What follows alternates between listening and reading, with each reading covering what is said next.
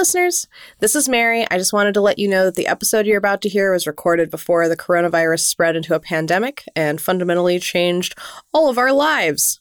Um, we at Outrageous Mechanisms uh, encourage our listeners to practice social distancing and wash their hands regularly. We're here for you and hope this podcast will, in some small way, help keep your spirits up in these trying times. And be sure to join us next Friday and every other Friday, where in addition to our regular content, on our off weeks, you will find episodes where we are recapping season three of Westworld. Mary hasn't seen season two. I have. You don't really need to have watched it. And talking a little bit about what life is like during this pandemic in near real time. So sit back, relax, and enjoy the show.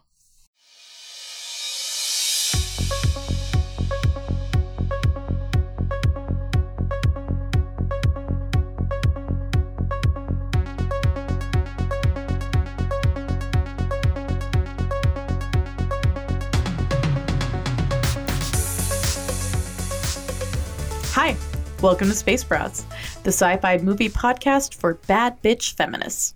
I'm Kate, and with me is the superhero sidekick slash main hero slash what are heroes and what are sidekicks. Who cares? Who knows? Because my bestie, Mary Johnston's here. What up, girl? Hi. I'm an enigma. I'm a shadow. Hanging out. Do you like how thematic I got there? How Yeah. deep? I liked it. I liked it. Yes. Yes. In a in a world where there are just so many superheroes. Here's another one. Hello. well, and, and in a world in which everyone's either a superhero or a sidekick and nothing in between. Hello. Hello. Today we're obviously going to talk about Sky High, but before we dive in, uh, at Mary's behest, I have an unusual treat for us. We can have a bit of goop for a treat.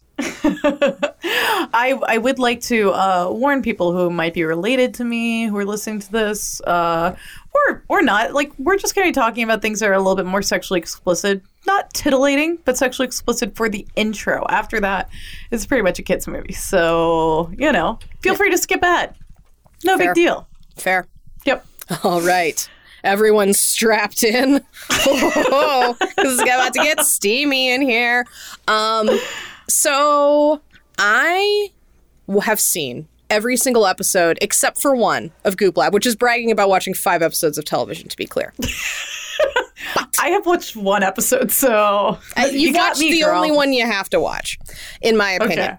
So Okay. Goop Lab uh, dropped on Netflix in late January of, of this year, 2020. And Mm-hmm. I basically watched it to have some like like like basically as a laugh, right? Like Goop is Yeah. is is highly mockable. Um, it looked Yeah. it looked ridiculous. And so I made it through the first two episodes and you know, I I don't really there are some people who are like it is pseudoscience and that is wrong. I don't really feel that way about it. I generally think Sure. you know, it- it- people are selling you expensive snake oil. I don't believe a lot of it, but I don't really think there's anything Sure. inherently wrong or bad or that you're a dumb person or or a fool if you want to get a vampire facial. It's fine. I don't care. It's fine. Also, like literally, the world is complicated, and yeah, the world is complicated. You're you're welcome to try different things and do whatever you want. Like live your live your best life as long as it's not hurting other people, right? Yeah, exactly. That's Right. that's exactly how I feel about it. And who am I to judge? But Right. unexpectedly, as I'm watching things about how you need to plunge your body into very, very cold Arctic waters to teach your body how to respond to stress, um, there was an episode, episode three, called The Pleasure Is Ours, that I was actually moved by and thought was really, really solid and really, really good and very important. And I asked you, my bestie, to watch it because I thought it would be great to talk about for uh, Space Bras this show, Yeah, which and- you're listening to right now. And uh, let me tell you, uh, since this is like kind of like a tiny mini episode, uh, a micro episode, if you will, uh, my first impression was, hey, I like this. And also, Betty and I have the same pet peeve, which is that, hey guys, it's called your vulva, unless you're talking about your birth canal, which is your vagina. And bonus points here.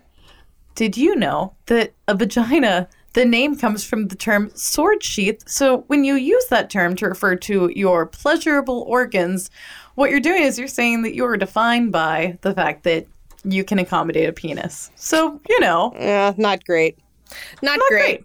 So we're talking about episode three, "The Pleasure Is Ours," um, which is about the sex education icon Betty Dodson and her creative partner uh, Carlin Ross. And what this episode is about is about masturbating and orgasming. That's what's about. And they're gonna base and these two fine ladies walk uh, the walk a cisgendered woman through how to have an orgasm, and it's awesome Yeah. It I- really is. you know, not everything has to do everything, right? So I think that this is awesome and groundbreaking. I, it doesn't have to be said that this does not necessarily discuss the challenges of be of non-binary or transgendered people Sure. achieving orgasms. I'm, sh- you know, th- that's that's not really their deal, and that's okay. But what Yeah, it does do, it does right very direction. well. Yeah, Yeah. Totally. for sure and and also like it's one of those situations where um i'm sure if you brought it up with either of them they would agree with you like they would be like yeah Oh, that's really important yeah yeah 100%. I bet that they actually do know a lot about that, but like that just wasn't the conversation. They're fucking badass. i kind of like broke it down into highlights Okay. Yeah. Highlight it. i've known about betty dodson before but she is just such a treat she's 90 years old she's sharp as a tack she's warm but she's not saccharine She's the kind of lady Mm-hmm. who you want to give you, you would like to be like, you'd be like, please give me a tour of my vulva. I would love that. That sounds great. Yeah. And it's like just the right amount of like 70s shag carpet, like Yeah. that kind of Yeah. feel. t- To, to make it actually comfortable. to make yeah to make it actually feel like um like almost like yeah this has been around like we've been doing this kind of stuff for a long time like it's not it's not it's not she doesn't she herself acknowledges that um what she does is groundbreaking but her basic message is it shouldn't be because we all this is part of our bodies like it's it's fine Yeah. and she's Yeah. been talking about it for a really long time.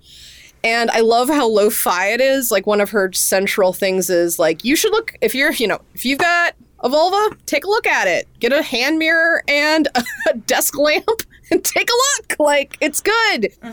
I feel like I've seen a lot of sex education media that really focuses in, and this stuff is important, and they talk about it a little bit too, but they really focus in about how everybody is different and everybody has unique needs, and it's important to be in touch with those ne- unique needs, blah, blah, blah, blah, blah. And they talk about that when we get to like um, Isabella uh, Frapper and her like Yeah. The communicating your needs. Right. Yeah. All that stuff is super important. Usually Sure, that's sure. where it ends. And you're kind of like, well, okay, but like, if I don't know any, like, pretend I don't know anything.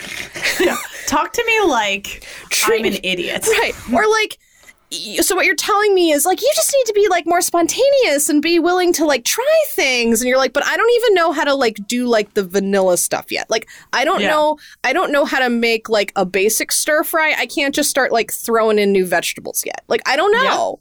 So teach Yeah. me how to do the basics and Show I me how to saute. Right, right. And I really appreciated that they were like, everybody is unique, everybody is different.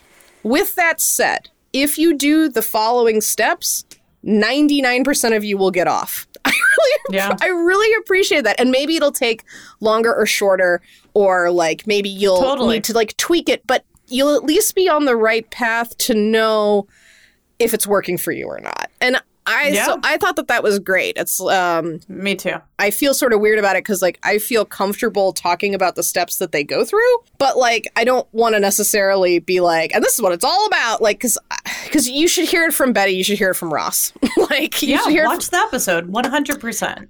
I actually think that this is like the per- this episode would be like the Would be a perfect gateway for talking to young women. perfect like may- maybe Honestly, maybe even little boys. I don't know. think every person, every per- human alive would benefit from watching this. To be honest with you, I don't care if you don't have a vulva. I don't care if you're not interested in vulvas. Like it's just it's an important thing to see because we don't male genitalia is so and penises is what I mean. Yeah. Penises and balls are so normalized.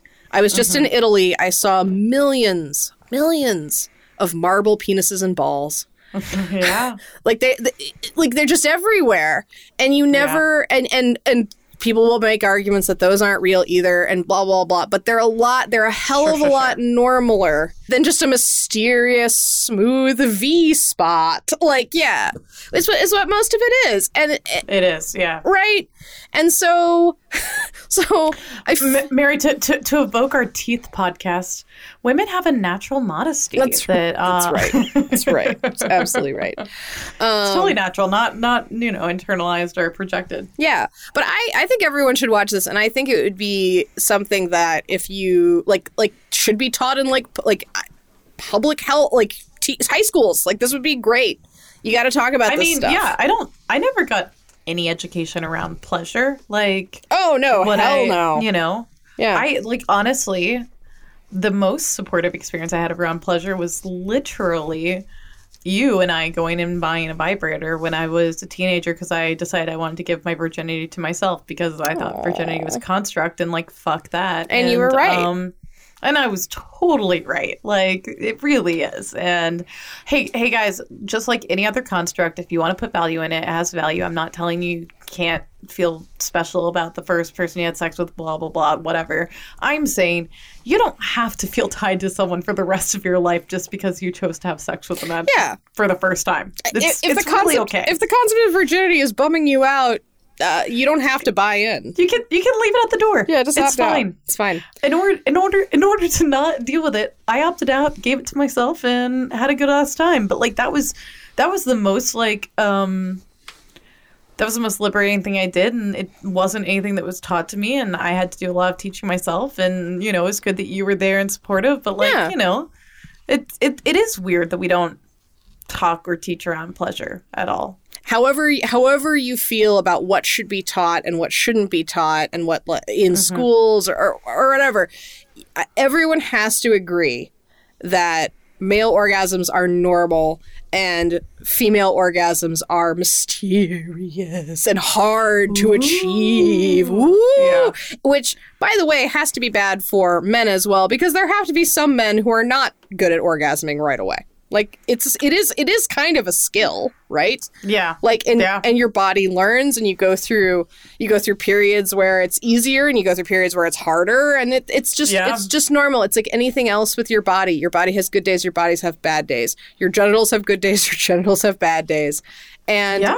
and it's a- stress can affect it yeah, like you know. Hormones it's all fine. But can you i mean like i can only imagine um, that there are men who have who have dif- who have difficulty and then and how alienating must Yeah. that be as well so if we Totally. just if we were just like look pleasure is for everybody and the number one place that you can experience it and the one of the best ways that you can learn how to communicate with somebody else is if you masturbate and figure it out for your and like figure out how your particular set of equipment works and what you like and then Yeah. Have the and then have the support and confidence of somebody who's willing to listen to you if when and if you Yeah. want to have sex with somebody you know mm-hmm. everyone should watch it i would recommend it as I don't well. care. I don't care how you feel about vulvas. I don't care if you're gay, straight, a man, a woman, uh, non-binary. You should watch this. It's life affirming Agreed. to see. it's powerful Yeah, I feel like we're ready to talk about a coming of age story now, right? Yeah, hell yeah. Let's let's dive right in. Okay, cool. So today we are talking about Sky High. We're we're shaking off we're shaking off the the the weight of a big, large, mythologically complex series and just having a bit of fun. Having a good ass time. And uh this so I just wanted to give you a little bit of background about how this came to be because it's it's an unusual movie. Talking about Sky High, it was a uh, summer um, popcorn flick that came out uh, in 2005, and it is unusual in that it is a superhero movie that is separate from any of the uh, comic book publishing houses. It's not DC, it's not Marvel, it's its own standalone thing and it was apparently a script that was being kicked around and like unshelved and reshelved constantly since uh, the 1990s um, until the people, the creative team behind uh, Disney's Kim Possible, um, were recruited to take a whack at the rewrite. And they did apparently quite a bit to it. They did a lot of structural changes, um, and just kind of like mo- like modernized it for that time. I mean, it was it was over ten years old, and of course, it's about kids, so you can't you know, there, there's some work yeah, to be you done. Got, you gotta you gotta make it modern in order for it to be about kids. And while I was researching it, um, researching its origin story, I came across this uh, quote from the director um, Mike uh, Mitchell. And he was saying that much like the Kim Possible universe, um, Sky High functions on two premises. Number one, all the adults are insane. And number two, the girls are smarter than the boys. Um, yup. Therefore, and he continues that, therefore, all the adults portrayed in the films are caricatured, while the teenage girls are written as the assertive and powerful voice, especially over their male counterparts. I. This is like a total death of the author kind of thing. I think that his first point is like technically true, but like a little bit more um, rich than just being like they're do they're goofy. Uh, because I find I the adults in this quite interesting. Um, Yeah. But I definitely the second point is I feel that hard and is probably why we're talking about this today. I I think 100%. Like when you mentioned that we were going to talk about Sky High, I wasn't really sure and then I watched it and I was like first off, I think I I know it came out in theaters. Yeah, for sure. I'm 90% sure I saw this on the Disney Channel at one point as a as a youth. So whatever. Uh that's my take. Um, I don't even know if this is a Disney property. It just feels very It is. Disney. Okay, It is. It feels fact, very. it, will It, on feels Disney right. Plus this coming December. But Oh, right that's now, right. HBO has the rights for it. Why does Yeah. Disney Plus do that? It, I've like a lot of things that have teased me with. they they only want to have stuff that they have the solo rights to. Ah. so stuff that they already had agreements with, they can't put on yet. That's why. I know, but it's rude. And a couple things that are like on theaters. I, I it's agree. I rude to like tease me. I've multiple times been like, "Oh, this is on. I'll watch this," and then it's like not coming until over a year from now. I'm like, "Why are you doing Yeah. this to me?" Yep, um, I agree. For those of you that have not seen Sky High, or people who have not seen it in over a decade and would like a primer refresh, um, Uh-huh. this is a film about wi- uh, teenagers Will and Layla, who are beginning their freshman year at Sky High, which is a floating high school for superhero teens. Uh, immediately, their freshman class is separated into two groups. Hero track is for students with impressive powers, and the quote unquote hero support or sidekicks is the track for l- students with lamer powers. Uh, Le- Layla and Will, for different reasons, both land in hero support, and despite the the social blow that that causes them, uh, they Mhm. they find themselves genuinely enjoying their teachers and classmates. Um, but as with all things in high school, changes in the winds. At the end of the day, does power corrupt, even if it's referencing uh, ref- referring to super strength and manifesting fireballs? We'll find out in Sky High. Sky High. We live in a post uh, Marvel universe takeover, complete saturation of superheroes. Um, Mhm. And it makes this movie, or it makes the world that we are living in quite different from the world of uh, summer 2005. So I thought it would be a good idea to just kind of give some context of what space Sky High was coming into Absolutely. Definitely at this time, Tobey Maguire's uh, Spider-Man series was the shit. Like it came out in the first one hit in 2002, the second one came out in 2004, the third one is still on its way, but it was like kind of defining what it was to be a successful uh, superhero film at this point. At the very least, the first of those Spider-Man movies was considered to be like wildly successful. Yeah. I had it on VHS and watched it multiple times. Yeah, same. I, I think I saw it more than once in theaters because I was like a child and that's what you did. Isn't that crazy to think? Yeah, totally. Um, okay, 2005 doesn't feel like a long time ago for us, but But Sky High was not the only uh, superhero jaunt out that year. Um, it's sharing the marquee with Batman Begins, which kind of rush- ushered in its own little renaissance of what it meant to be a superhero film. But it had like just come out, and then the largely forgettable um, Fantastic Four with Jessica Alba was also out this summer. Yeah. Yes. So, and um, the next big, so I would say that Christopher Nolan's Batman kind of redefined what it is to be a superhero film. So it's it's like cresting, right? And then Iron Man in 2008, still three years away, will kind of bring in the Marvel renaissance of what it is to be a superhero film.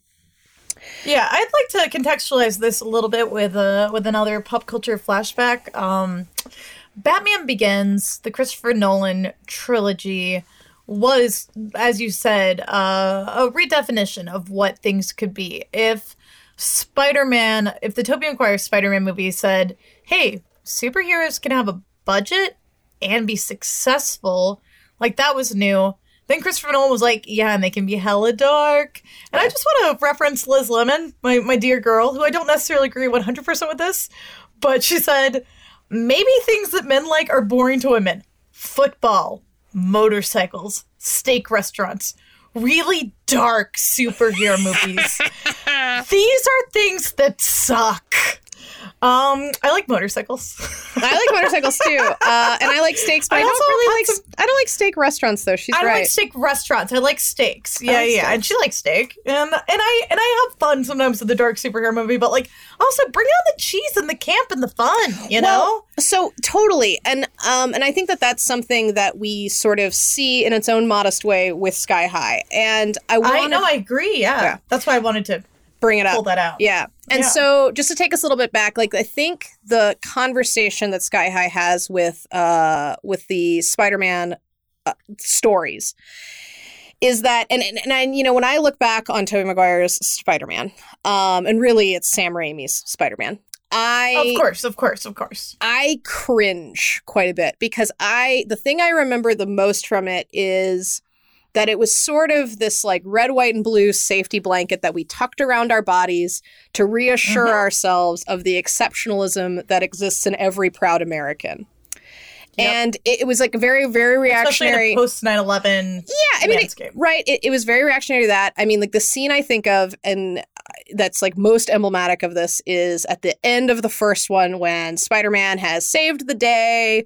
And it's you know it's like New York baby like that's like that's a huge part of this too and he Yeah. swings on top of the Empire State Building and is standing in front of an American flag and is just like yeah this is this is the wor- way the world is son and now you look back on it, you're like, oh, that's that's makes my stomach turn. What a dinosaur. What like to know Yeah. to know the like the Bush years that that would usher in, and now Oh my god, right? and just like the, the, the political landscape that that mindset has created and now has like putrefied into is awful. Um, but You know, speak, speaking of a superhero we don't deserve, but that we need, I want to shout out Spider Man Into the Spider Verse. oh my god, I- Morales. we are gonna do that Because- movie for this podcast. Yeah, we we are gonna do that movie because it is. I just I feel like you have like if we're talking about Sam Raimi's Spider Man and like in the evolution of Spider Man movies, I am incredibly grateful that 2019 we got to stand on the precipice of enjoying. Was it 2018? Doesn't matter. We got to stand and enjoy. yeah, Spider-Man last Christmas. yeah. Spider-Verse. Yeah, yeah, yeah, yeah. Yeah. 2018. Yep. Um, I love Mhm. that. That movie is so so bomb. We got very do it. very good. so good. Yep. So as much as I look back on Sam Raimi's Spider-Man and I'm like, Blech, I I do have to admit, I do have to admit that it did pivot the genre in a way that definitely Christopher Nolan would like back up from, which is sort of strange when you think about it. In a really funny way. In a really Yeah, funny yeah. way. It's just like two diametrically opposed. But he pivoted the genre into inviting the viewers. And mostly it was because we had like, we were like, had a national identity crisis, right? On our hands. Yeah, totally. Inviting the viewers to identify more with the hero behind the mask. So, like, if you think about not Nolan's Batman, but the, but like, um, like the first Batman movie uh, with Jack Nicholson as the Joker, Um, Mhm. and then the Batman movies of the 90s, really. You have sort of Bruce Wayne, who in and of himself is like the most extremely unrelatable person in the world, right? One hundred percent. And even his story, the moments where you could feel his like pathos or his his pain is is mostly used to sort of like give a little bit of background color and then provide uh, motivation for his adventures when he's wearing the mask. And and Spider-Man Yeah. does the same sort of thing, but when you think about those movies, you mostly think about Peter Parker, you don't think about Spider-Man. Exactly. And Peter Parker is a more relatable kid.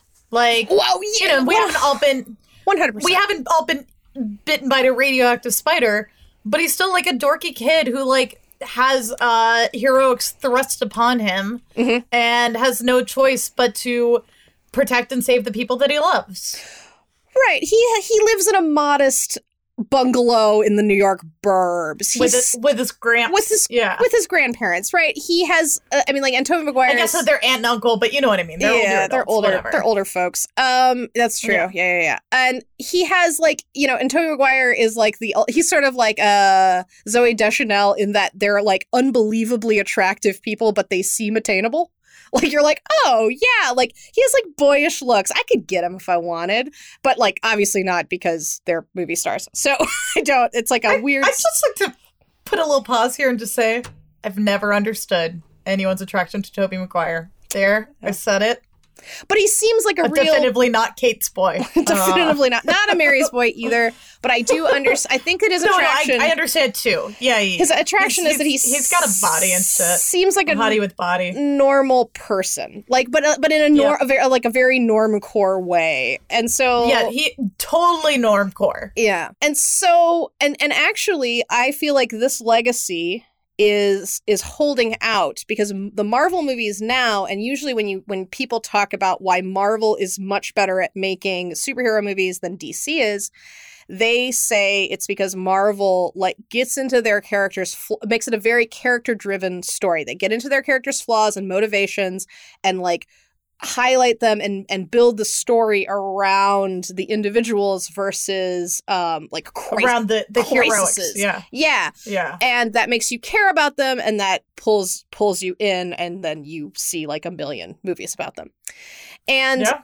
Definitely not in the same way because marvel has of course made this like giant epic kind of built around these character arcs. I would say that in a more Yeah. far more modest way and it kind of has beaten that horse to death but in a more modest way i see um, what sky high is doing which is to even suggest that superheroes that superhero super beings could get caught up in the kind of like the petty micro tragedies of being a high school student it is doing Yeah. something really similar there without without Spider-Man, Sam Raimi's Spider-Man for context, I'm not sure a movie like this exists and I suspect it got unshelved because that's how we felt at this time. Yeah, totally. Totally. Um I do I don't have the same gut wrench about it um, because I think that Sky High leans uh, far more satirical than Sam Raimi's does, and even Yeah, it lets itself be campy and cheesy in a way that, like, Sam Raimi's movie was kind of saying superheroes don't need, like, superhero films don't need to be all cheese and puns. Like, that was part of what made it palatable to such a wider audience. It could be taken a little bit more seriously without being serious. right. know?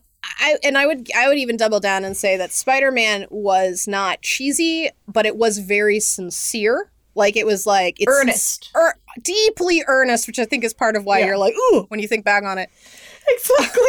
Yeah. When you think back on it, Because it, it took itself very, yeah, not seriously, but it was so earnest about itself. Yeah. But I think that Sky High introduces things that are sort of that are are far more comments on society and like satirical Yes. and, and and mockery and and the way and the reason they can get away with it is because it's told on such a micro scale like the commander is not an intellectual property that must be protected in and of himself he can be Yes. a buffoon and and we are invited to think he is a buffoon and that doesn't hurt Yep. anybody right Right, yeah. There's there's no one who's like, I grew up with the commander. How Like, dare no, you? How dare you Yeah, make him this way? Like they can character assassination. yeah, you can totally. get away with that. And then you also have this influence from all these kids in the hall founders that are in this movie. They're all the teachers Yeah. who Yeah. who have that as like an element of their comedy. So, and I and I know that those guys did like a bunch of script punch up on this movie. So I think that that is Yeah. kind of where you start to get that influence.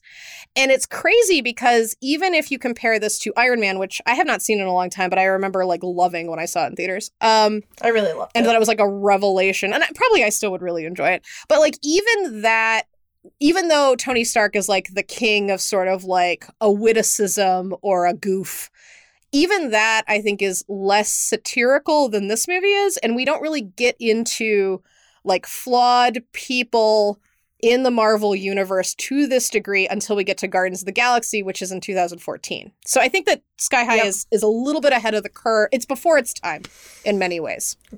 I agree. I agree, which is why I can't wait to talk about it because I think that some of the themes in it. Um, I watch I watched this movie uh, for a podcast with a friend, and we were talking about how like parts of it are revolutionary for its time, but in a way that like things that were probably a laugh line then are moments of empowerment now, Oh, 100%. 100%. And like, you know, and that's amazing. and that's kind of cool. Um It's really cool. I did want to take a quick moment to just say does so you and I were so you and I were 16 when this movie came out. So we were actually honestly probably a little bit too old for this movie when it came out. I became really into this. I'm surprised we never watched this together. I became really into Sky High the next summer right before I went to college.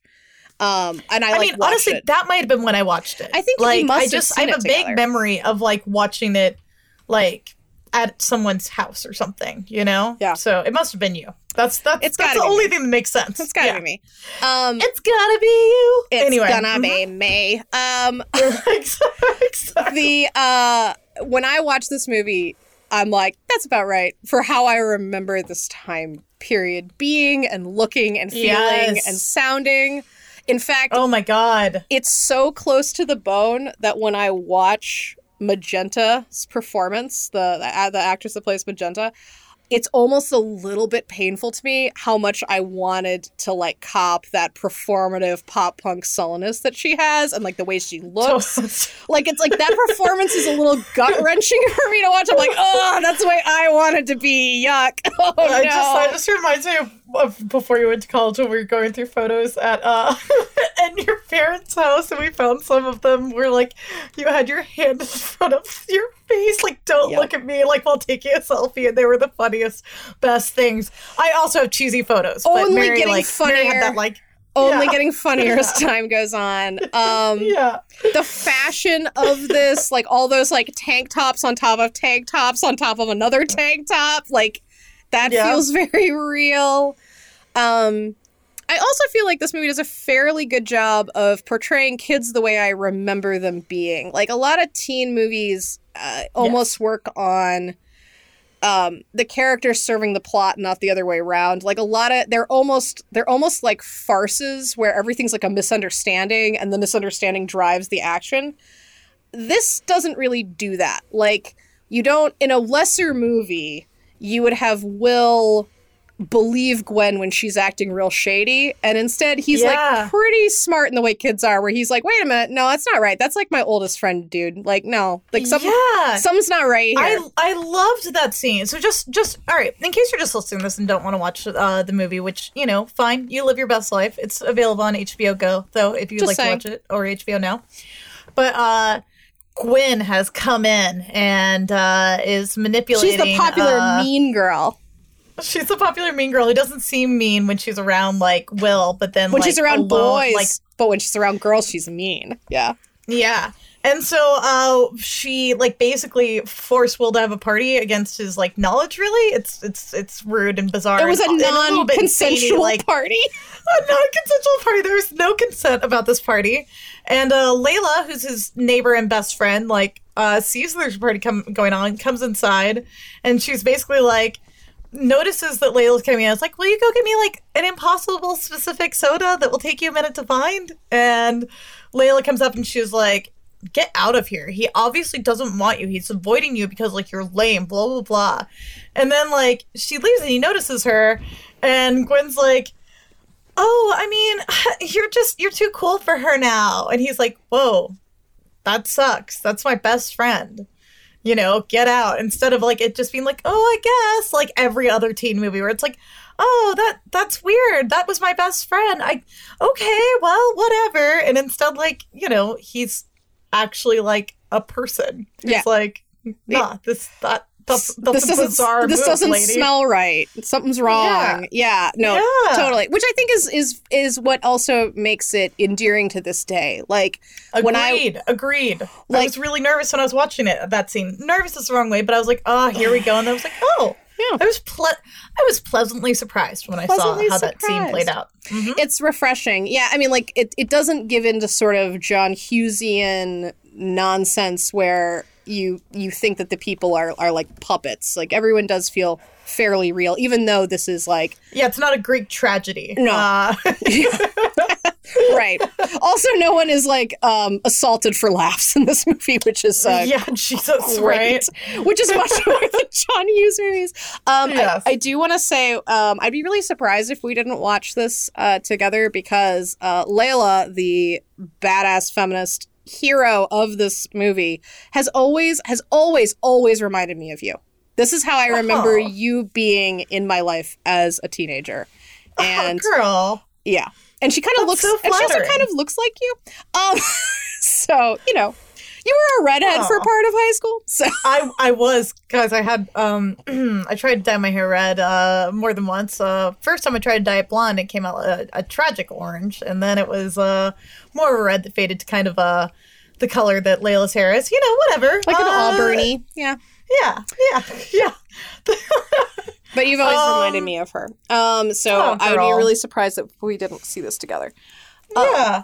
Well, and and I just want to touch on just you know leaning to that nostalgia when at the end of this movie when uh it's the dance scene and they play Bowling for Soup's i melt with you i was just like i was like i feel like they played this in every movie this year Yeah. you know what i mean I think that 100%. that was just like you couldn't make a movie that year and them not play that you know it was Yeah. yeah Yeah, they're a little, yeah, a little, and the, actually, all of the music in this movie is like are like eight a nostalgia eight punch for eighty for the eighties too, which is sort of Yeah. strange. I don't think we were quite there yet, um, but at this time, but it's cool.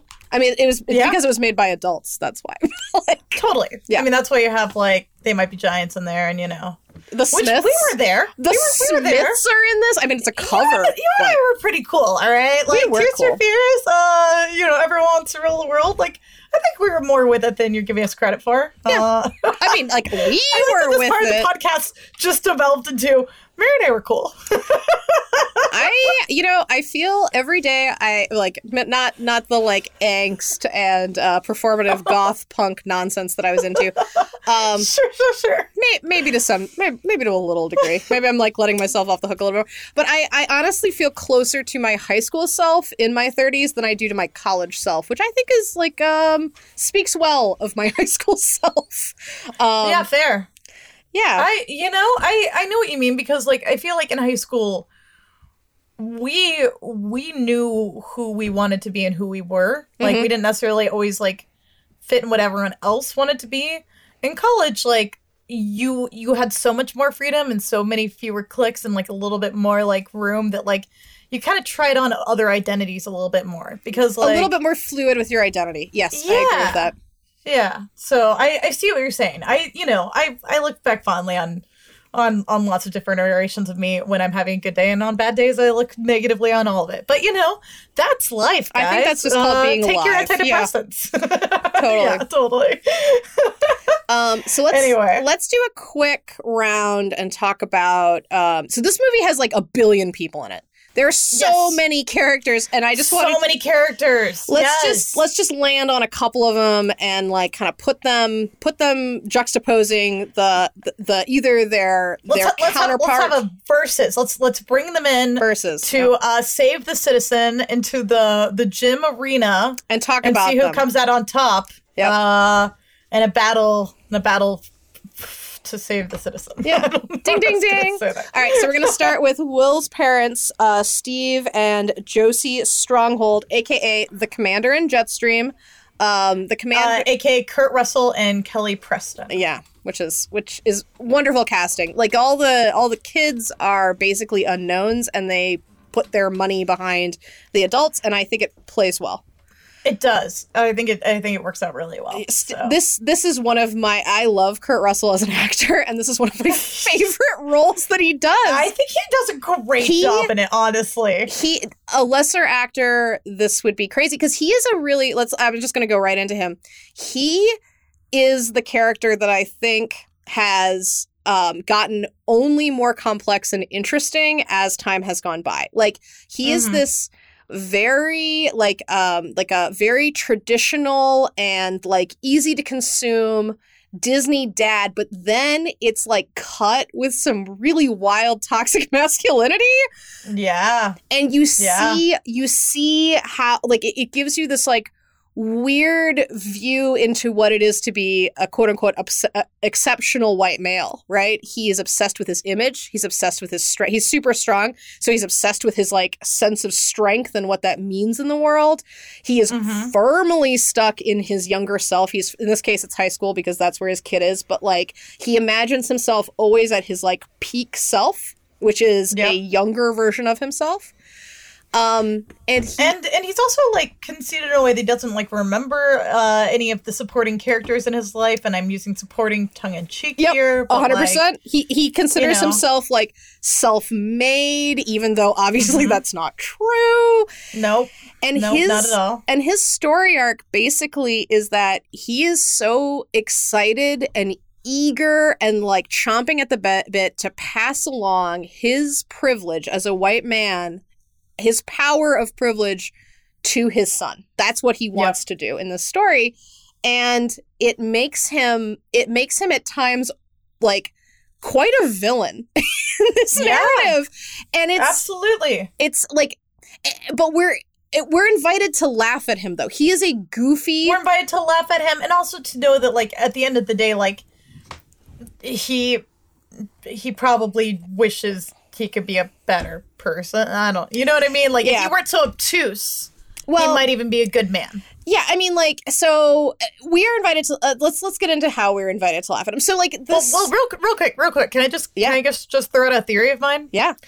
In an alternate universe, in a parallel world, instead of being the commander, uh, not just because they're played by the same person, but literally this character becomes ego in Guardians of the Galaxy yeah. 2. Absolutely, absolutely. I thought about that while I was watching this. I was like, "Oh, that's where it came from." Yeah, yeah it's like a, it's like a prototype. Like it's, it's like they took mm-hmm. this prototype typical character and like we're like, okay, but like, what if he had like unlimited power and was like obsessed with passing on his legacy? And like, yeah, it's very, it's very fascinating. Yeah. It, anyway, it maps well.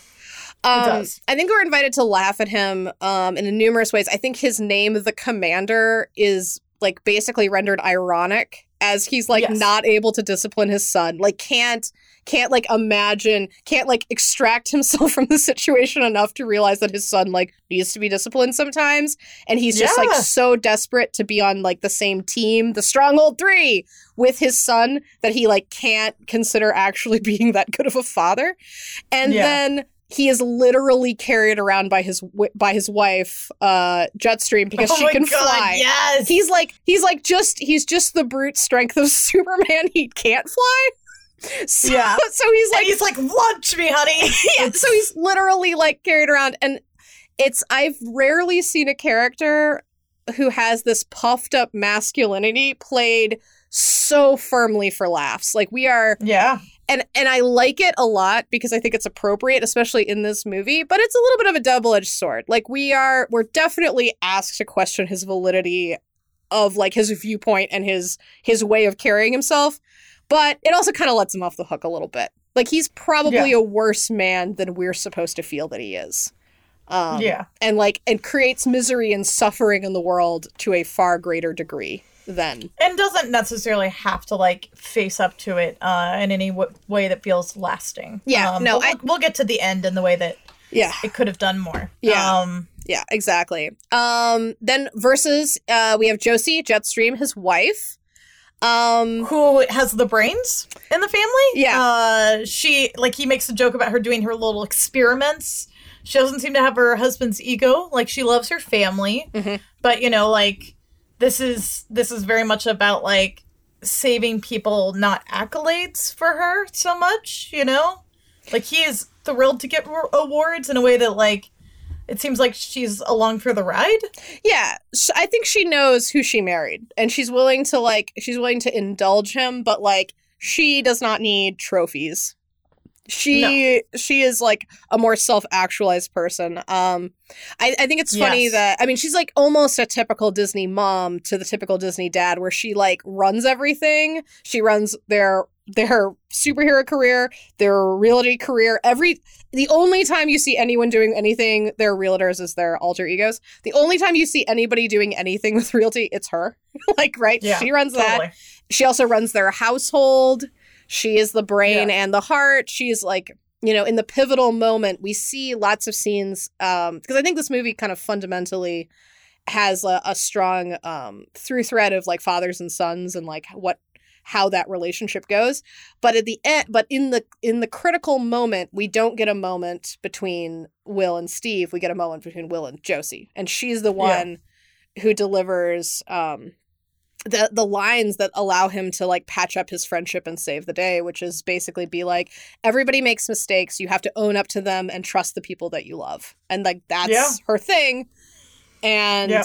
you know it's it's she she ultimately is the adult who um who empowers her child to fix a situation and and come out on top which is great as much as i think that the place i wish that this would push it is definitely we are asked to question and laugh at steve's usefulness in their relationship but Yes. i don't think we're asked necessarily to think that their relation de- dynamic is like bad Yeah. We don't see it as like uneven in in a way that like like he should obviously be doing more. yeah You know, and and I don't think that the movie is saying like, "Hey, wouldn't it be great if this guy also just contributed some?" And yeah, that's that's that's leaving that's leaving opportunities on the table. Yeah. You know. yeah i wish that it i wish that it closed that loop but it, i'm still i'm still enjoying what they're suggesting here All right, Absolutely. moving right along let's move on to the super adults who are mostly the staff at sky, sky high so we got principal powers um who is uh pl- played by the incredible formerly uh Wonder Woman uh which I I just love Lynda Carter. Oh, uh so good. we got Coach Boomer or Sonic Boom played by uh Bruce Campbell my favorite. Like I, I'm sorry. he's so good. Yeah. He's so good in everything. He's so good and he's perfectly cast in this. Um Yes. and then we have um mr boy who's played played by dave foley so he's like the kid well, the kid in the hall founder. Um and in this um i think that principal power so in the last round uh josie comes out on top i think but uh steve in his own unbeknownst un or un um in a way he would never admit to uh, I think supports some of the more progressive ideas that this puts forward as an example of what not to do, what how Yeah. not to be. But I think Josie Yeah. wins her round for sure. Yes oh totally In the same way, I think that Principal Powers wins her round. She has the most authority and most follow through of any adult in this movie. Um, she is tricked like the rest of the adults are in this movie. totally But I love her line where um so Will and his his like automatic arch nemesis Warren Peace are which hilarious Oh my name, god, I guys. love that pun so much. I loved that pun so much Get in a fight in the cafeteria and she throws them in uh, detention um, and says, Now, here at Sky High, we do everything we can to teach you how to use your powers, but what you do to them is up to you. Living up to your father's reputation or trying to live it down is a sad waste of talent. And I just think it's like so great coming from a powerful woman basically being like, Don't be your dad.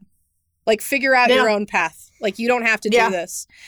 Um, and basically, you have literally all the opportunities in front of you yeah, and basically encourages them to be their own people and admits that, you know, everyone has to find their own way and and make their own choices.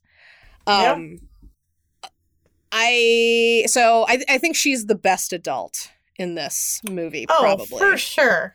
I I think that Coach Boomer's fun because it's Bruce Campbell. Uh, like, but that he's like he's literally meant to be a shit, and he is. Well, he's Uh, like a mirror. He's like a school mirror for Steve, right? Like the way they Yeah. shoot him is hilarious. I love what they do. Like he's wearing like goofy gym teacher clothes. He's carrying around a clipboard. Like it's like the most like petty symbols of power. And then they shoot him from that extreme low angle as if he's like yeah, yeah, yeah, like the Orson Welles angle. yeah, you like know? super Yeah. important. And he's like, and so once again, we're in. He's like definitely an alpha male, and we are invited to think that that is goofy and mock his well, power. and, the, the, and well, yeah, this person who is like so puffed up that he is he is useless. Like, yeah, he can make loud noises, um, but like otherwise, like what like what is he other than a big talker? Like literally, Yeah. his power is shouting. yeah, which is really That's it. funny. That's really funny. Yeah. Yeah. And then you have um whereas principal powers by the way can like just like like turn into energy and like flash about like which is dope as shit. Which is so Um, dope. Then you have Mr. Boy, who is all such American an boy? yeah, who's such an interesting character played by uh, Dave Foley, as Mary already said. Um, who we find out was so we're gonna get into this, guys, but uh, something that Sky High does that our girl, girl Layla does not approve of Mm-mm. is uh, separate out the kids to heroes and quote hero support or sidekicks. Um, and you have to go in one group or another, and you are treated differently, and you have different classes. And we find out that he was uh, the commander's sidekick, and the commander's literally never mentioned him. Yeah. He saved his life multiple times, and he's never mentioned him. And he doesn't really remember. Uh, the commander doesn't even really remember his name later, which is a real tough look. Which but is again, like but but makes you sense. you think that the commander's an asshole in that moment. You don't think that like you know. Yeah. You're not like. Oh, this forgettable guy. You're like, guy, like what? Who are you? Like, anyway. and just as Coach Boomer is sort of a caricature of like alpha shouty males, um, Mr. Boy is a prototypical beta male. He's gentle. He has feelings. He he and and of course is is kind of the only adult to give the kids the tools they need in a, a definitive way be, yeah. to like be successful super people right like he kind of Yeah. he champions teamwork he he champions um it's not like who finishes it's not who takes the credit for the job it's that the job gets done like things like that which we think of as being sort of like a little bit mamby pamby right but are right that is how like real adults li- should live their life and Absolutely. if you want to be and, liked at and work it's how the kids at the end are able to like survive. yeah So I, you know, we use the term beta male tongue in cheek just because I feel like that has been so. That term I cannot disassociate with like incels and MRA, but you Oh, know, of course. Um, No, I mean Yeah. this. I mean this as in like if you if the jocks are the alphas and uh, the band geeks are the betas. That's how I mean it. yeah, yeah, Um, no, of course. And and of course in this in this world, And as someone who only hung out with jocks in high school, as people who were definitely jocks in a high school, no, sure weren't, sure weren't. sure weren't. Um. Okay, so let's move on to the kids. So the B plot uh romantic couple um are Magenta and Ethan. I talked about Magenta a little bit at the beginning as this like super sullen um like pop punk princess and Mhm. Ethan is this like braggadocio obnoxious white dude character. Um yes, and I think that they are like the clearest example of like the girls are smarter than the boys. Um Oh my god. Well, and there are so many good moments between the two of them. Like, uh, Ethan says, Homecoming's stupid. And Magenta's like, Yeah, but I still want to go. He's like, Oh yeah, me too. I actually I'm like, yeah, this is sort of kind of sweet. this is sort of a tie for me. I think Magenta comes out on top only because I love that we have a teenage girl who is basically like anti smile honey it'll make you prettier culture. Like she is the Yeah. anti smile. Yet, Yeah. yet we also have like kind of a a hint that her femininity is not something that she should be ashamed of. It's not like a rejection. Sometimes we get tough girls that are like, Ugh, I'm just like one of the boys. She's not like that at all. She No, for sure. and and she has a power where she becomes something little and cuddly and like kind of feminine but like still maintains her attitude and i think that's very important also Yeah, it must be said she actually is the hero at the end of the she day actually saves them. Like literally, they will all have died if she had not been able to turn into a guinea pig and go and shoot through a wire. Yeah. Um, though I do also think uh, so. She definitely comes up on top because of this round, because of her round, because she actually saves the school. But I think that Ethan deserves some honorable mentions. In that, Agreed. I think you see him almost as like a path out of toxic masculinity. Like if he had had, Well, he starts off. It's funny because yeah, yeah, you're right. He starts off pretty toxic. he starts you know? toxic, and and really he is rendered. Uh, he is able to find his way out because he has a lame power. His power is that he glows. And that is like immediately put in like sidekick territory, like not cool. Nobody cares about his power. But he kind of remains very proud of it. Like he you hear him Yeah. oftentimes talking about how like his power is important and it's always in like kind of a auxiliary helper place and Mhm. and and like a like a he has like a pacifist power and you see i think that he gets he makes his way out and is not going to turn out like coach boomer or the commander because he has he has recognized in himself that he has this power that does not allow him to compete in that sphere and like command attention he has to Yeah. he has to cooperate and be with other people and and kind of like be a gentle leader as opposed to a commanding leader he can lead the way Yeah. through his light not by his strength or his voice and that's kind of cool that's a It's really cool. I, I, Yeah. I don't think I've ever seen a teenage boy character quite like this. Yeah, Um, I agree. yeah. All right, let's move on to our antagonists. All right.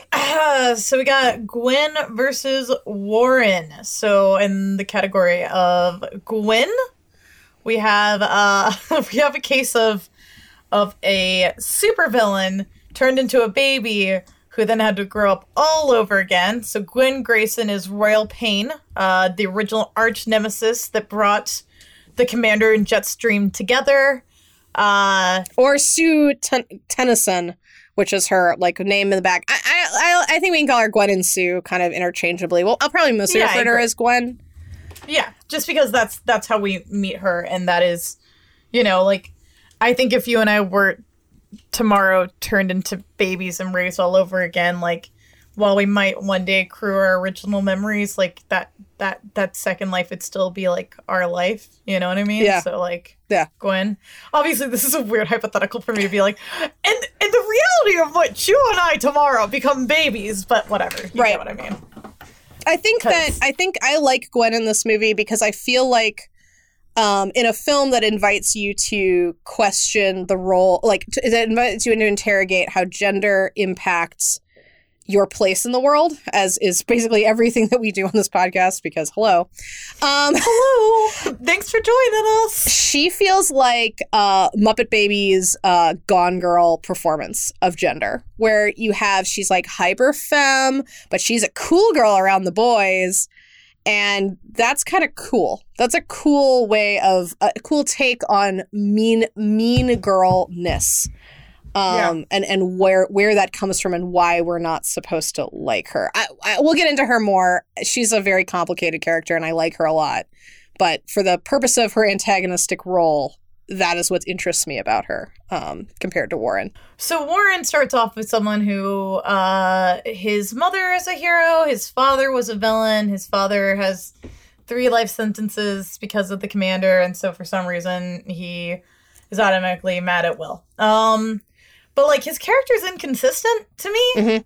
Cause like he hates Will just on sight initially, and then like doesn't anymore. Like I guess after they fight and go to detention, like I mean he still doesn't like him, but he's not like trying to kill him anymore, you know? Yeah, And then they're like are able to work together and like save people in like a game, and then like he becomes friends, quote unquote, unwillingly with all of Will's friends, but you know, like whatever. You can try a lot harder not to be friends with people, you know? Oh Uh, yeah, no, his he is like deeply kind to Layla. Like that's Oh, so kind. that's I've where- such a soft spot in my heart for Warren Peace. that immediately Um, wins me over to him. I I thought a lot about him because I agreed with you. I was like, he's sort of a weird antagonist in this film, but I think what interests me the most about him is I was thinking about so this movie is full of dangerous toxic males and like how they Yeah. interact in the world.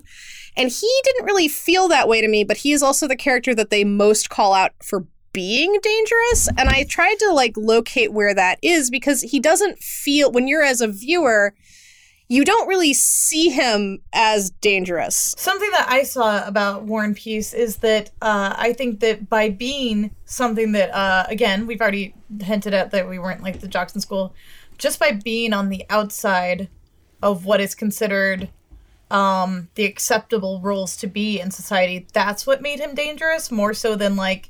Like other than if you if you wash away that initial him trying to like use fire to kill Will in a way that doesn't make a lot of sense, Yeah. I think otherwise the thing that makes him dangerous is literally just not being like the all American like white boy. You know? Absolutely. And I think also he makes the viewer question whether or not these superheroes are the ones who should be laying out justice. He he is part of of questioning why power dynamics are bad. Like uh, when you see Yeah. this and you see him and you see that he can like forge his own path, but like there's this stigma that he has a supervillain as a dad. You're like, well, but Steve's not great. like the commander's not Yeah. great. So like No. really who is he to decide who is who is good or who is bad? And we never really understand we never Yeah, find out You, never find out what it was that his dad did that was so bad, and then I'm sure that that would have made it black and white. So I'm gonna just say that uh, they wanted it to be ambiguous so we could interrogate it. I think so too. I mean, I think that his Yeah. his danger is not one of aggression. We have a lot of aggressive men in this movie, and he oh is. oh my god, the bullies and shit. Yeah. yeah, and and that's not him actually. no. Like other than his weird thing with Will, again, which is them just that is again them trying to like inherit the roles of their father the way that like Yeah. everybody is just no one is an individual. We are all in an echo chamber and we are all acting out the roles that we have been assigned to us until we decide not to. Yeah, exactly. But he's dangerous because in the world of superheroes and villains, he is not black or white. in a binary. Yeah. Yeah. He's he he makes you question it a little bit. Um, Yeah. so I think overall, um, I would say this is basically a tie between the two of them. I think it's a draw because like Gwen is really I mean, she's she's a villain and she wants to do bad things and she's a mean girl to Layla, but like she's also dope and powerful. So like, you know, I and she's but- an but Warren is- interesting villain. She's interesting. yeah, she's and not Warren is interesting as like as an as a near antagonist turned not antagonist. You know Yeah. what I mean? Um yeah, so agreed. All right, coming to the so big show. Our last pairing. Yeah. Big yeah. show. Will.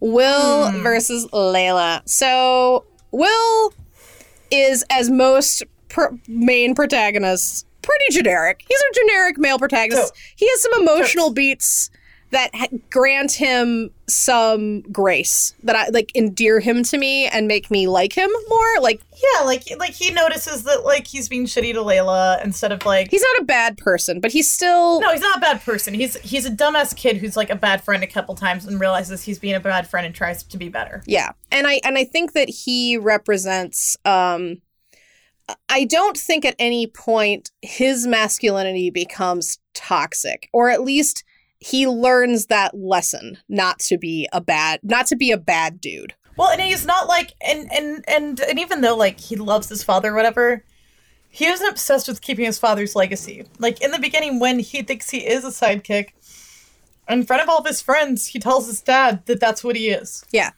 Um, and he says that it's a fine thing to be. And then goes and sits down and everyone and like it clearly means a lot to them. Yeah. Like he does a, he does several he has several moments of being a good kid, you know? A, a good person. Yeah, you, you like him because of that. And it's sort of funny. I feel like um, this movie does something weird for a uh, teen movie where it's almost like he is more interested in living up to his parents' expectations versus his peers. And in doing Yeah. and in doing so and defying them, he turns into a, a good he's like on his way he honors his peers and becomes like a fully formed human. Which is Yeah. which is an interesting thing. Usually I think that there's like an inverse of that in stories. And that does not work in a story like this, which is about questioning power. Like Yeah. you you know typically you have a teenager and their parent who just loves them and wants them to do well but they're like messing up because of their friends and then they find real good friends and then they start living up to their parents expectations this movie does not Yeah, do yeah. that and that's cool um layla however takes this round because she's awesome I love Oh my god, so Layla just it's it guys, it's like impossible. Um like we're going to do a deeper dive into Layla, but but just like Layla comes out swinging from the very beginning. Uh like when they are getting sorted in between being superheroes and sidekicks or hero support. She is told by Coach Boomer that she needs to uh, show her powers in order to be sorted. She says, I believe in only using my powers when the situation demands it. And uh, Bruce Campbell says, Well, you're in luck. This is the situation and I'm demanding it. She said, but to, to, but to participate in this test would be to support a flawed system. The whole hero sidekick dichotomy only serves to. And he like cuts into her is like, Let me get this straight. You're refusing to show your powers. It's like, it's more complicated. And she he makes her be a sidekick. And she takes that because even though she's incredibly powerful, she understands that systems of oppression are born from separating people into arbitrary binaries and telling them what they can and cannot be before they've had a chance to reach their potential. And that by even participating in that test, you're honoring this system. In fact, it reminded me of Adrienne Rich, Audre Lorde, and Alice Walker going up to accept the National Book Award because the three of them had drafted a letter uh, in case any of the three of them won to be read. So when they tried to award it to Adrienne Rich, she was like, no, no, no, I can't accept it on by myself. I'm accepting it on behalf of all womankind because we're accepting it for every woman out there and not a patriarchal system that will like pit us against each other. And it was powerful. And that is that's the kind of energy that Layla brings to this moment. And for that alone, goddamn, yeah I want to give her. Uh, I, I she, I, I, as far as I'm concerned, she could kick anyone's ass in this, uh, in this pair off. Yeah. You know, I mean, even when they're talking about when uh, Coach Boomer is ex- describing power placement, she's like, "That sounds fascist." I loved it. yes, Um, yes. I also love where she insists that they use inclusive language while discussing zombies. The zombie's coming at you, and all he wants is your brain or her. like so good, or she, um, Yeah. him or her. Uh, I like that. Also, she doesn't. It, it- on the equal side of Will not believing Gwen's uh, nonsense when she's trying to like gaslight him about his own friends. She also does not at any point blame Gwen for her unhappiness at Will no, yeah, she lays the blame "That correctly on her friend. Um, Yeah, for, even for not being a good friend. even when Gwen know? gets really aggressive with her, and I definitely would have been like, that girl can, you know, can, can, can the the movie is inviting us Yeah. to uh to be like Gwen's a bitch, and Yep. Layla's like, nope, no, no, no, she's just a person, and my friend is the person who's en- enabling this. yeah. Um, which she's not wrong. She's not wrong. We should Layla will go to college. Uh, Layla will go to a women's college, find a nice girl, fall in love. I'm just, I'm, I, am kind of kidding, but- Uh, you know, No, that's 50-50. that's pretty bright. That's pretty right. Um, we should, and the reason I know that's right is because uh, we should all hope to be like Layla in high school, and you were, you were like Layla in high school. Oh, girl, that, that's like literally the most flattering thing. You're you're the fucking sweetest. Aw, Um, it's true. you're yeah, you're you're my hero. Anyway, So let's take a let's take a deeper dive into Gwen Grayson, Sue, uh, Royal Pain, yes, please. all of those things. Um, I think that she so her storyline is that she uh, was a technopath, which when uh, Steve and Josie were in high school, um, in one assumes like like the seventies and eighties, hmm? probably late Yeah, seventies, early eighties Yeah, yeah, yeah, yeah. yeah um that uh well they would be like my parents age yeah so like 70s um Yeah. that no one understood it yet because technology was not a big deal yet or was like was kind of like just coming on coming into its own, and she was um, sidelined. Her powers were misunderstood, and she was stuck in hero support. And this basically created um, a situation where she was like, "This system is garbage." Unfortunately, she decided that the way to um, fix it was not to question the system and, um, you know, kind of rise up. Raise awareness and rise up and be better than the system, but instead to um hurt a lot of other people. Well, to Uh, basically become like a school, like a school, ter- like a terrorist or a school shooter. Uh, hashtag Shades of Yeah. Kylo. Uh, Yeah. like, don't do that.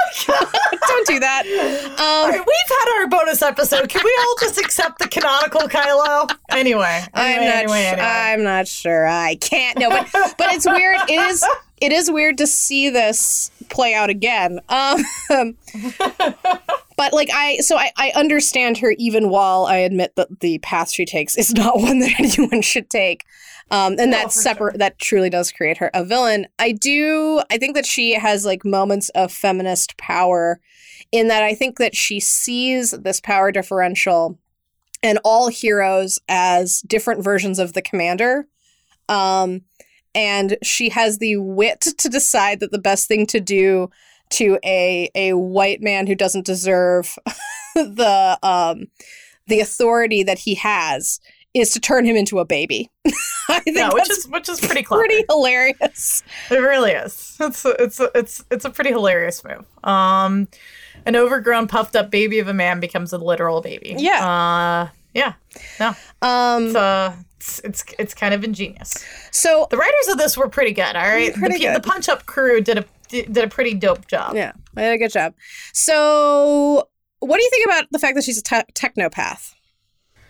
Um, so I think that it's what's very interesting about it is that technology allows for you to uh, create power. It's also um, like because you are building something yourself, it's not necessarily inherent, but to be good at it, it's something that um, Silicon Valley is full of like tech bros. Like we carve out that space for ourselves. Mm-hmm. Well, I mean, than we even- given that space. Even now, to be a like a STEM woman is to That's that's what I mean. put Yeah, up like, with a what lot of male bullshit. Like, Yeah. So it is really cool that that's her power because, like, I don't know. I have always been drawn to technology. It's really dope seeing someone. And it's also, it reminds me of uh, Willow when Willow, like, combines her witchcraft with her, like, hacking abilities and, like, basically, like, melts into like her laptop you know? It's it's dope. It's really cool. And and and because it's not um it's not a space that uh it's a space that there was gatekeeping from for women. It's cool that that is her power, and so I I appreciate that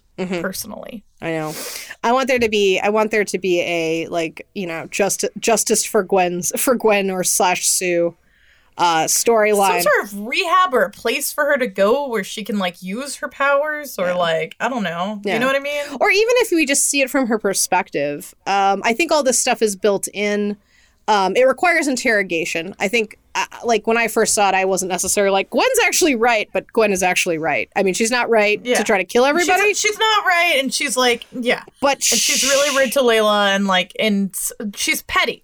She's too petty to be right. Yeah. But if she weren't petty, if she was a little more pure with her mission, if she was a little bit more like, sister, join me. yeah That was that was actually I realized I'm talking about like Darth Vader basically. with our powers combined. She was a little more Vader. Yeah. Um, then, then I think she'd be like a, a stronger feminist icon. yeah Um, for sure But I do think that she has. I think if this movie were made in 2020, it'd be different. I think that yeah, It would- 100. percent it'd be quite different i I- all, probably all the trappings are here for something a little bit uh a little bit more radical. yeah You know. Yeah. I almost wonder. I feel like I feel like now probably we wouldn't have sort of uh, I can't decide.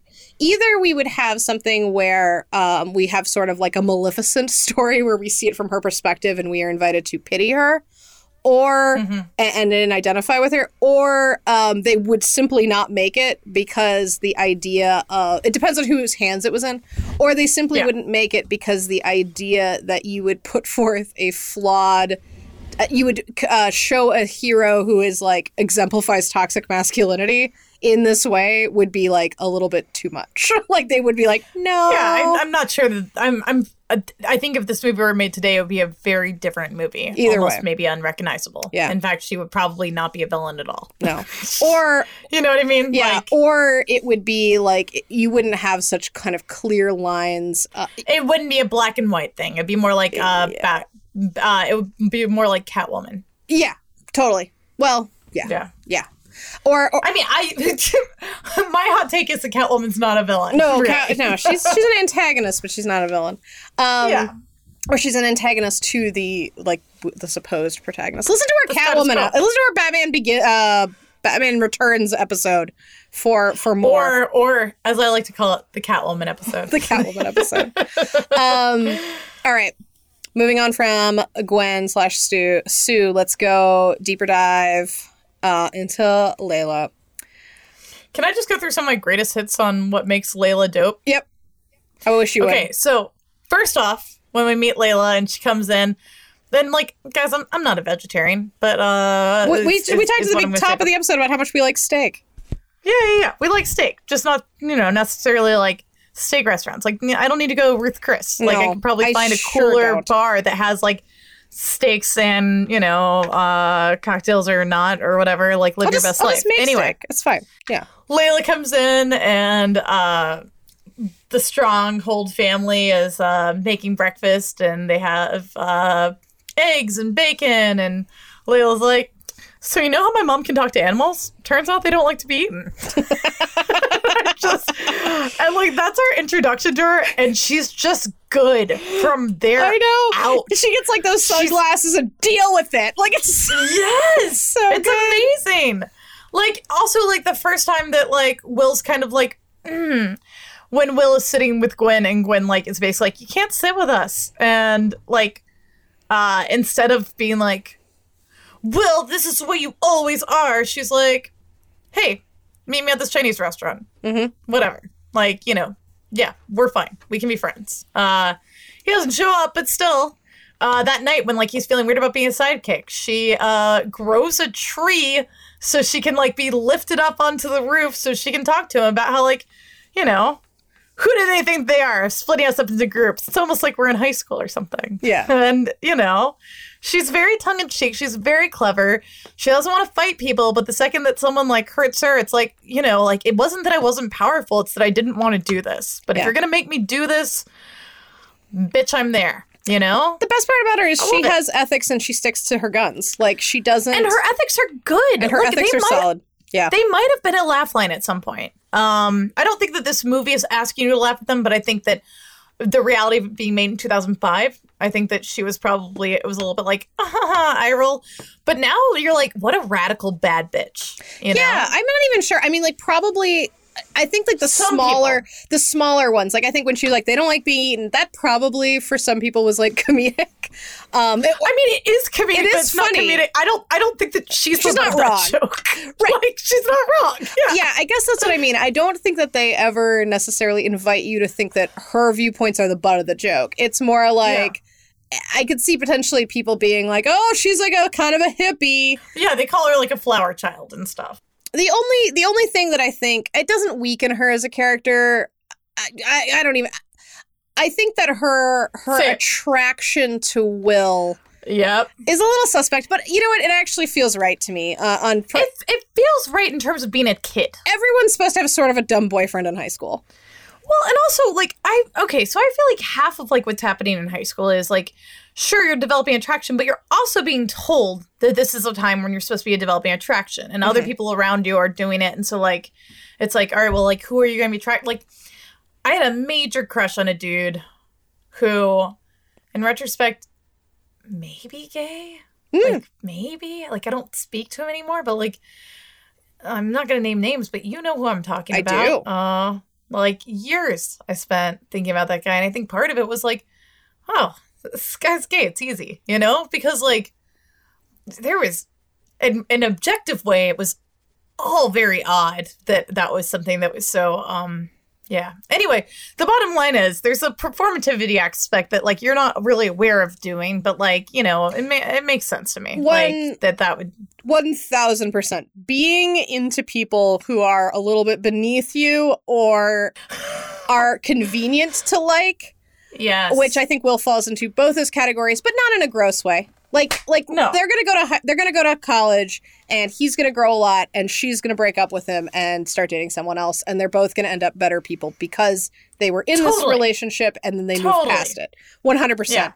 But like, yeah, so I, I think it kind of reads like that, and and it's sweet, and I'm glad that she is at least the romantic pursuer. You get it from her perspective, not his, which I think is important.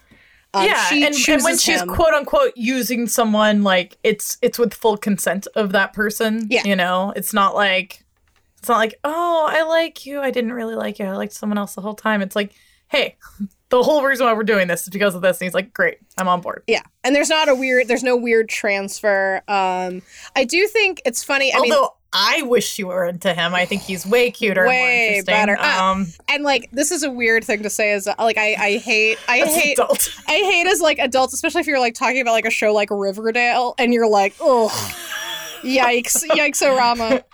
yeah, But I do think that the romance, the two, the two like romantic moments are both like are both like really kind of like they're they're sexy, right? Like when you see her and Will like twirling outside of the dance uh, in the air, that's like a romantic, pretty thing. That's like a that f- it feels very Superman and Lois Lane. Like I I yeah, like totally. it's it's it's emblematic, but it still feels a little bit fresh, and I I liked that a lot. I thought that that was a cool moment. And then um, Warren at the dance, uh, a woman sidling up to her to him, and you kind of see her as a background character. She's like the girl who can freeze people. And she Mm-hmm. freezes her arm and like offers it to him, and then he takes it with his firearm, and then they create steam. I'm like, that's hot. That's a hot. Yeah. That's a hot thing to do. I like that. can we just take a moment? Um, so is that Elsa? Great question. She's a blonde. Yes. Is she, She is a blonde. Is she presupposing Elsa? Yeah. I do think it's interesting that you have um, Layla's power is to uh, animate plant life and control it. And I, Uh-huh. I think it sits, it's sort of like the direct opposite of what Gwen's power is, right? She is of the natural world, whereas Gwen is of the technological world. And um, that only gives me pause because I feel like that's sort of an area where t- typically superhero women are allowed to live um, Yeah. because it doesn't threaten men, but it really should. Yeah. like, No, it should. Well, because like Storm. She comes from a Storm, who's the coolest X Man. Yeah. Yeah. One thousand percent the coolest X Men. Yeah. Yeah. Yeah. So I do. uh, That, that's that's one thing that I think is a little bit a little bit more traditional than I would like, but Sure. I still don't care because like it's clearly a reference to Storm, who is the coolest, Agreed. and, and controlling Agreed. and controlling plant life is a, a legitimately awesome power. Especially the level at which she can control it is really powerful. Yeah. But I could see where you could maybe have sort of this like, ooh, the girl who's into technology is bad. Yeah, but the, the, girl, beautiful natural girl versus it's it's Yeah. exactly like it's not exactly like, but it's very similar to our conversation about the craft, like Yes. the appropriate kinds of like femininity and the appropriate kinds of like interest for women and like those who need to be punished for not being like of the nature and of nature and whatever. But um yeah. totally. But I don't I don't think that's exactly what this movie's trying to do. no. Um yep. All right. So, at its core, I think that this film invites us to interrogate how systems of power work um, and why, uh, and look at uh, oppression and equality through the lens of super people. Um, Yeah. I think that a lot of this like classification and like the sort of the the PC sizing of like hero support and things feels very animal farm to me. Like all animals are equal, but some animals are more equal than others. Yeah, totally. Um, and and they mostly play this sort of for laughs. Like there's a I, I love it's like a throwaway laugh line, but it's they're sitting in the cafeteria and you hear over Oh, the yes. over the announcements, it's Principal Powers being like, uh, the cafeteria staff would like to request that uh, hero support people people in hero support stop ordering hero sandwiches, which is really funny. Yep. It's really funny, but I also made a note about it because like it's very clear that like while it's a laugh line, like they do treat them differently. Like right? Yeah, absolutely. Well, and then and then it's doubled down on the. I think one of the best, uh, like kind of pivotal pieces of this is the conversation that Will has in their kitchen after he's like brought his friends home from school, and um, Yeah. his father is basically like talking about sidekicks the same way uh, as like this ultimate sign of that like that this power construct that they have put in place rewards the deserving haves and fully feels like the have-nots are undeserving and it it's it can be easily coded into bigotry uh, based on race gender sexual preferences whatever you want um, Steve's comment is good for you, son.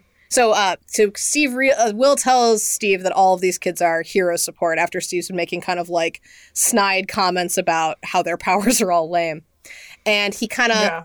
he kind of like looks at Will, and you think he's going to realize that his son is also in hero support, but he doesn't. Instead, what he says is this: "Good for you, son. Kid of your stature hanging out with a bunch of sidekicks as a freshman." I didn't have the guts, and I can only imagine what your grandfather would have said if I brought some of them home. Like that grandfather comment is insane.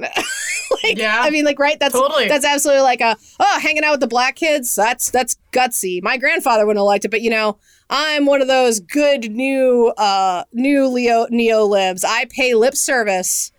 yeah, Um, totally. I pay Yeah, lip totally. service to this while I directly benefit from this unjust system, so I will not I will not try to dismantle it.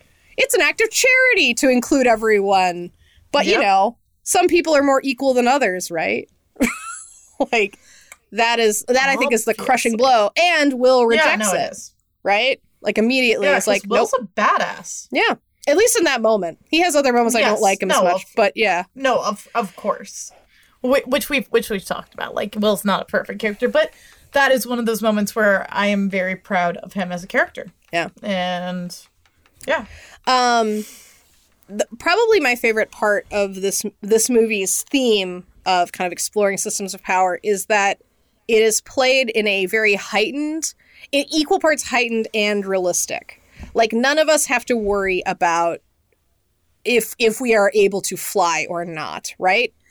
And Right. because it is so goofy and kind of over the top, it serves as sort of like um, an allegory people can be comfortable with. Like if you are an American and you are white and you are like middle class or above, you could maybe see a place where you're like, oh, in this in this world, I have the ability to fly, and I expect the rest of the population without any without any um, social intervention or um, or systems in place to to provide equal and fair support.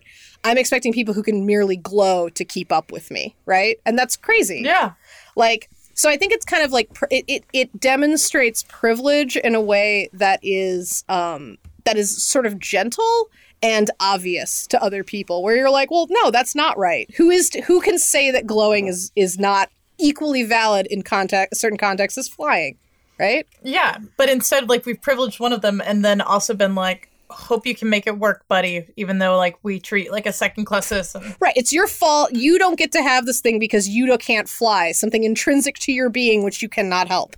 So the only thing that I would that I would criticize about this particular uh, story is I feel like they biff it on closing the loop on this idea of uh, power structures being um, unfair. I think that what we needed Agreed. what we needed at the end was we needed so at the end right like the sidekicks all save the day um, the commander acknowledges and validates mr boy's uh, contribute Contribution. yeah and, and it's an Saving his life more than once. and it's it's a nice moment uh, josie smooches him which i'm like hmm wonder if there was something going on there that's fun um, yeah. right. i don't blame her I um, don't blame her either. yeah, I mean his his blue eyes do pop. I get it.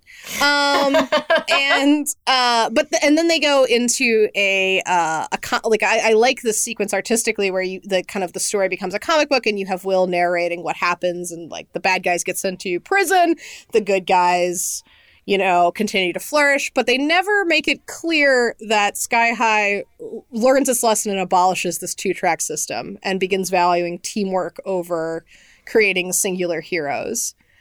Um, so it lands in a place of the message of the film being something that people learn on a personal level, not a systemic level, and that is a failing of this movie. It it really is, and that and that is what like, and I hinted at this at the beginning of the podcast record, and and I I'm glad that this is where we are uh, wrapping because it's great that Layla understands at the beginning that uh, that that this dichotomy, this binary is unjust. It is wild that this movie has these kids that have been like relegated to hero support who literally save everyone with their quote unquote sidekick powers. And like the big moment is like they're like here they are. Let's this award belongs to the sidekicks. I mean hero support. I mean heroes, but like we just said that we didn't change anything about the system yeah. at all. And these kids are still stuck in quote unquote hero support. Like that sucks.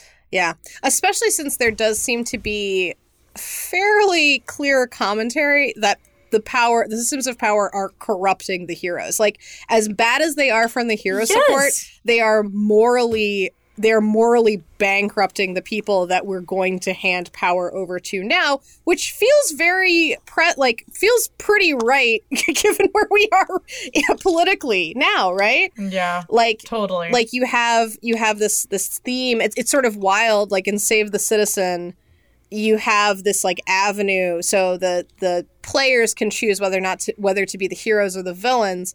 And you so you see this like school sanctioned avenue t- for these students these powerful students to express their villainous tendencies without any like emotional support as to why that should be. Like Speed and Lash the main bullies of this film should be on a watch list.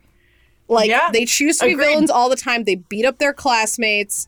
Like they need to be they need to be cons- watched you know they they yeah. are they are in a bad way and instead they're sort of just uh, endlessly boys rewarded. yeah. Yeah. Well even worse than that that's like yep that's that's that, these are the privileges of being a hero. Like you can get away with this kind of stuff. Like it, it's yeah no one stops them from bullying even from the beginning and people watch them do it and it's never even called out as being bad yeah i mean like you understand and i think it provides nice context and contrast between um, Gwen's villainy, which is sort of like born out of her struggle to move from sidekick to hero to hero, which but via villainy, right? Like that's yeah. her internal piece. But these guys are just handed power and it immediately corrupts them. like that is what yeah. happens. Um so you Well, and even uh even even Stronghold, even uh the commander like well, I don't think we're supposed to think that like he he is corrupted just by nature of who he is. Uh he has an ego he's easily manipulated. And we don't like like you've mentioned before we don't know what he put Warren Peace's dad in for. Like mm-hmm. even the people that we're supposed to take as good even the people who like don't actively try to help someone become a like massive supervillain what evidence do we have that they're good you know? Yeah exactly. I mean so they needed they need to like do some tight they should have tightened that up a little bit. Um i i do think that like kind of what we talked about before, it's not that the adults are insane. It's just that like you become a more intense intense version of your high school self in this world. And I think that that basically tracks. Like you have bullies in workplaces. Like adults, adult. But just because you become an adult doesn't mean you like magically get past um, your systems of power. If anything, they become worse. Yeah, agreed. Or you're at least you're you can cause a lot more damage as an adult and I, I, I think that that's baked in there but then they don't really give you um, they, they don't give you a satisfying tied up answer. And i don't think it's like to be like the world is messy not everything is easy. Like we are supposed this is supposed to be like the happiest of endings. So that's a disappointment i have with this movie. Yeah agreed. Um all right. So final thoughts. What do you think? What how do we land at the end I mean, I think that this movie is definitely feminist um, because it has uh, Layla is a strong, amazing character. Gwen is an interesting character. We have um, we do have the quote unquote the people relegated as weak coming together, the people relegated as outsiders coming together and saving others and Also, it's a lot of fun. It's a fun movie, guys. Like you got you got a couple hours and want to watch like a movie from like our youth, or you are a youth and want to watch a movie that's a blast from the past. Hello, fellow Check it kids. out. Watch a movie. I know. Yeah. that's that's that's that's why I keep on calling you youths because I think I'm being funny. I love Um, it. I love it. I'm not that out of touch with reality, but you Of know, course. Um, I agree. I mean, I think that it's it's like a lower cat. It's a lowercase feminist movie. You know, like uh, like Layla does a lot of the heavy lifting there. Um, I do think that it touches on issues of power in a fairly unique way that I wish more um, superhero movies would explore. I think that what we have now in a lot of Marvel movies, especially, which which are good at like kind of creating complicated characters and minding their flaws so that we care about them, is it's it's very heightened. It's heightened in a way that makes it almost inaccessible. yeah, Like it's not it's not like oh. Uh, You know, uh, who watches The Watchmen is another good example. Like where it's just like such heightened to such a degree that basically what you you land on is is a place where you're like, well, I guess there's no answer. yeah, But I do think that this movie kind of implies no, there's an answer. Like you could you could find your way out of this. Um and and it's ultimately because it provides you with like a safe on-ramp to discuss equality and why it's important. yeah, absolutely. You know? And, and to think of ways individually you can you can change the systems that you live in. Um whereas it, on such a massive scale you might not land there. Instead you're just like Captain America and Iron Man aren't friends anymore. Boo hoo, which is not quite the same No, totally. thing. You know, Totally. I don't know, Mary. Um, Captain America and Iron Man not being friends is the thing that keeps me up at night. So the greatest tragedy in the Yeah. world. yeah, Yeah, but I recommend it. I think it's a really fun movie, um, and I think it has interesting themes, so it's worth it. It's a it like it like uh, Gwen Grayson is a movie before its time. indeed. Oh, Gwen Grayson, you were you were a woman before your time. If your movie was made today, things would have been quite different. Well, that was excellent, Mary. Thank you for recommending Sky High. Super thrilled. Super thrilled. I get it.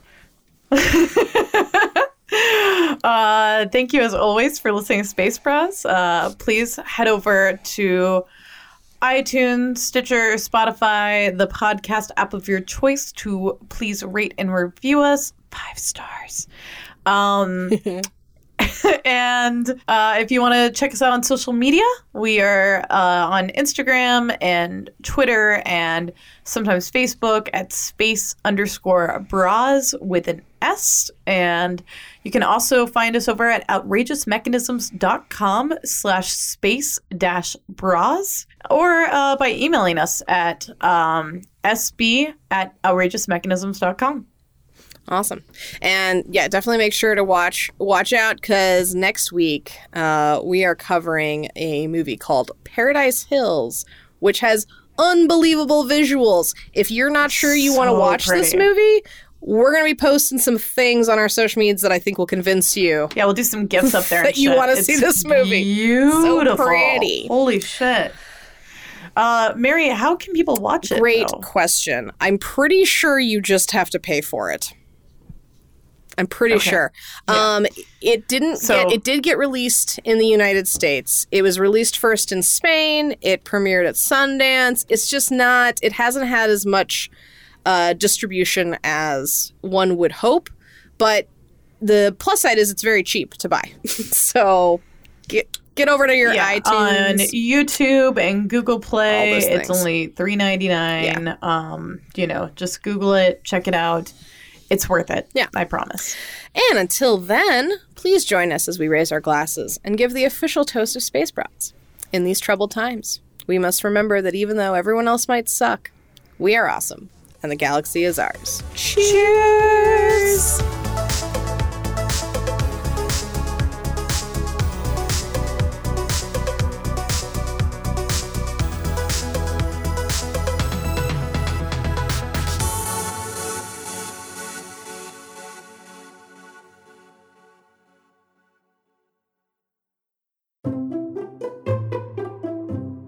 Outrageous.